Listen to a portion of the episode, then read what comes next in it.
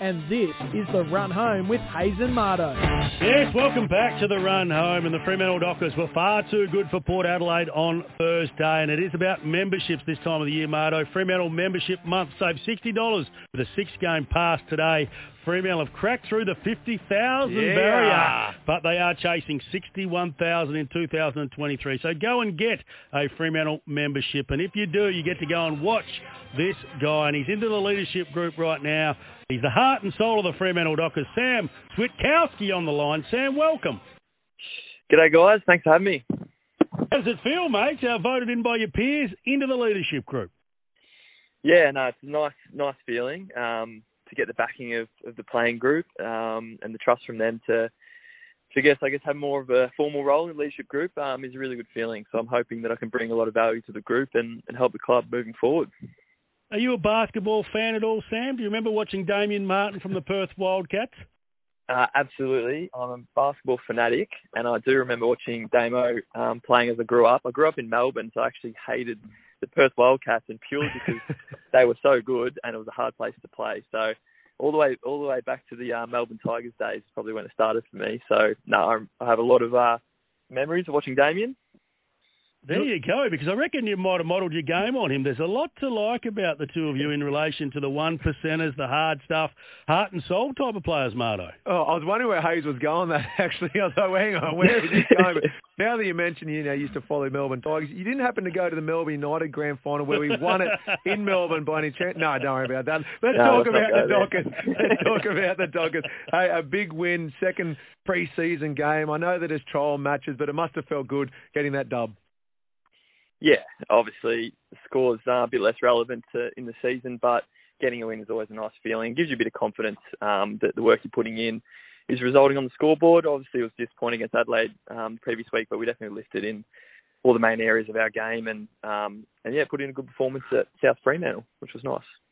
You would have been really flat with that first performance because you have this massive build up on the back of last year, winning a final, playing finals footy, and then, of course, a big pre season. We're just hearing every single week you're playing match practice and match sim, and the boys are going well. Then you get to the first hurdle, but it didn't go to plan. What did JL do from that moment and that game in review? Yeah, look, it's a it's a good question. We did do a truckload of um, match sim over the pre-season, more than um, most clubs, I, think, from what I've heard. So um, I think just coming up against a different opposition with a different game plan after, I guess, training against ourselves for such a long period of time probably caught us off guard a little bit. And I think Adelaide, to their credit, brought a really good intensity to that practice game as well, which, um, yeah, we didn't we didn't stand up to. So um, I think it was in the end, it was a really good opportunity to just see where we where we fell short. Um, and then we're able to put those things into practice against Port Adelaide against another opposition with a different game plan. So um, nothing too different. We weren't too worried. Um, we still have really good confidence in the work we've done over the pre-season. So um, yeah, good result against good result against Port, and I think we feel pretty ready for round one now. Sam, you and Lachie Schultz, both small forwards, had some midfield roles. Did you enjoy playing at the centre bounce, and you expect some expect to spend some time there throughout the course of the season? Yeah, look, it's an option. Uh, Shooter and I spent a bit of time in there over the pre-season. I think we're just trying to get a bit of depth through that midfield, um, give us different options throughout the year. You, you never really know what's going to happen with injuries and um, different situations in the game, whether we need to change things up. So I personally do like going through there. I probably can't last that long in there just with my my tank and I guess training as a forward and not having that um, midfield fitness. Uh, but it is building over time. Uh, I think Lachie's much the same, but you might see a few little hits of us through there throughout the year. Just on that, do you find because you are built like a forward that everything is just 100% the way you go at the footy, the way you try and defend? And if you do apply that in the midfield, you can blow up quite quickly. Is that something that takes time to adjust to in the midfield? Yeah, absolutely. I I guess my game's turned into a very high speed sprint sort of game, so I come off a lot um, and only on for shorter stints, and that allows me to play to my strengths. Um, but our midfielders are on the field for a long period of time, and there was a lot of bash and crash, and um, those boys have got a lot of weight to them and can, um, I guess, feel those impacts and handle them a bit better. So it's you know part of, um, I guess, being a forward and then trying to get into the midfield is yeah trying to adjust a little bit and improve those areas. But um, yeah, it's certainly very different roles and it requires different different strengths and abilities. Someone going the other way from the midfield to the forward line is Nathan Fyfe, and he's been brilliant, to be honest, from what we've seen so far in this pre-season. How is it working with him in the forward line nowadays? Yeah, really good. Um, Fyfey's copped a lot of criticism um, in recent times for his performance, and uh, I think he's been building really strongly. I've said it all pre-season that he's been building really nicely, um, getting back to some quality footy, and he's trained all pre-season in the forward line um, with a few little hits in the midfield, but mainly down forward. And um, yeah, he's certainly gotten used to playing around us forwards that have been there for the last few years, and um, I guess you saw on the weekend his performance uh, shine through and it was great to see, but I think we internally know that it's been brewing for a while and have full confidence in him to really perform throughout the year. Marto asked me at the start of the show about Sam Sturt, and whether he could be a smoky for round one. I said he might just miss, but he seems to have maybe learn a bit from you with the way that he is now applying pressure in the front half. It's been noticeable, but he's always had that ability to kick goals. But how have you seen his pre-season, and will he go close?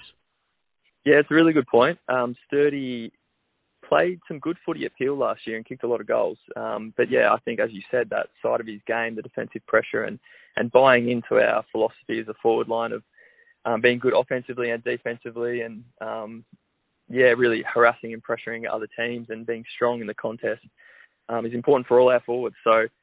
Um, yeah, he really uh, performed strongly on the weekend in that area, which was really good to see. I think round one's going to be interesting. There's going to be a lot of competition for spots. We've had uh, Michael Walters and Michael Frederick out with injury, which has opened up the opportunity for Sturdy on the weekend. And I think he did what he could. And um, yeah, he's certainly going to be a chance for round one. So we'll see how it plays out. Just on those two, how are they tracking for round one, Walters and Frederick? Uh, oh, it's probably a question for the medical team. I'm not sure. I know they're both in really positive spirits. Um, Freddie, I saw having a good run today. To me, he looks pretty good. Um, I haven't really seen Sonny train too recently, so um, I think they're both going to be close, but yeah, it's probably a question for, for the others. Sam, can you just flick us your doctor's number? We'll uh, give them a call. Uh, let's, let's talk with someone we know will be out there. Jordan Clark, I thought he was fantastic, 24 disposals. And we talk about all these big names that you guys do have. Jordan Clark, I think, sometimes goes unnoticed or unappreciated. How much does he mean to the club? Because I think he's a big part of your team's success moving forward. Yeah, look, to be honest, I think there's there's quite a few that go unnoticed. Jordan's one of mm. many in the back line who have um, been really strong for us over the past 12 months, and I'm really excited for what he's going to produce again this year. Um, I think when he came to the club, his run and carry ability to break the lines um, has been massive on our squad. Um, I guess boosting our ball movement from our defensive half, um, and you know it helps us forwards get a little bit more dangerous when the ball moves a bit quicker as well. So yeah, he's going to play a key part for us again this year, and um, he's fit and healthy and playing some good footy, which is exciting. We know we uh, spoke about it right off the top about you being a part of the leadership group, but have you noticed a change now that you have that confidence from your teammates who have gone out there and said, no, we want you in this role? Has it changed your outlook within your day to day approach to training with the amount of confidence they're instilling in you? Yeah, I think so. Um, you know, I think naturally at different times you're going to doubt yourself um, with your own opinions and views when um, you might not be 100% sure if everyone feels the same. But yeah, this sort of um, the last couple of weeks and, and being voted in and having the trust from all those guys definitely does give you confidence. And in terms of the day to day, doesn't change too much. But yeah, like I said, I just probably um, willing to speak up more, lead by. I've always sort of led by example, but um, you know, people want to hear more from me. Coaches want to hear more from me, and I feel like now I can contribute um, with more confidence, which is great. Sam, what about your KPIs in a game of footy? Like, what do you go out there trying to achieve on a game by game basis? Yeah, good question. The boring answer is just to say that I go to play my role. Uh, but if I dive a bit deeper, um, oh look, I, I just want to be out there and playing with a real intensity and, and try not lose any contest. For me, I feel like my strength is is not losing a 50-50 contest, either winning or halving it. Um, and I know that defensive pressure is a real strength of mine. So trying to create turnovers and make it um, hard for the opposition defenders and, and getting dangerous as a forward as well. Um, there's so many elements to the game and things that we focus on, but oh, if I put it down to a few things, they're probably the ones that come to mind.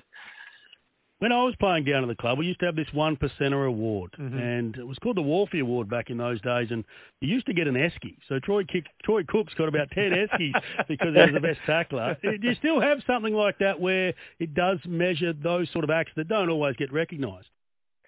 Yeah, we um, it sort of evolves each year. Um, uh, I'm not sure what it might be this year that we do usually have a trademark player of the week. Um, you know, which comes down to all those those trademark acts, those one percenters, and um, you know we identify that as a playing group, and the coaches do as well. And a lot of value goes on that. We start our team meetings going through our trademark um, review, and um, it's something that we can measure ourselves on every week because really the trademark sort of acts are very controllable to every player, and you know a lot of them are effort based and and how well you've prepared and so forth, less about execution. So it's something very simple and but important that we can measure ourselves on. And um, yeah, we put a lot of value on it. So um, if you've got any ideas, throw it our way for, for what they might be able to collect. An esky doesn't sound too bad to me.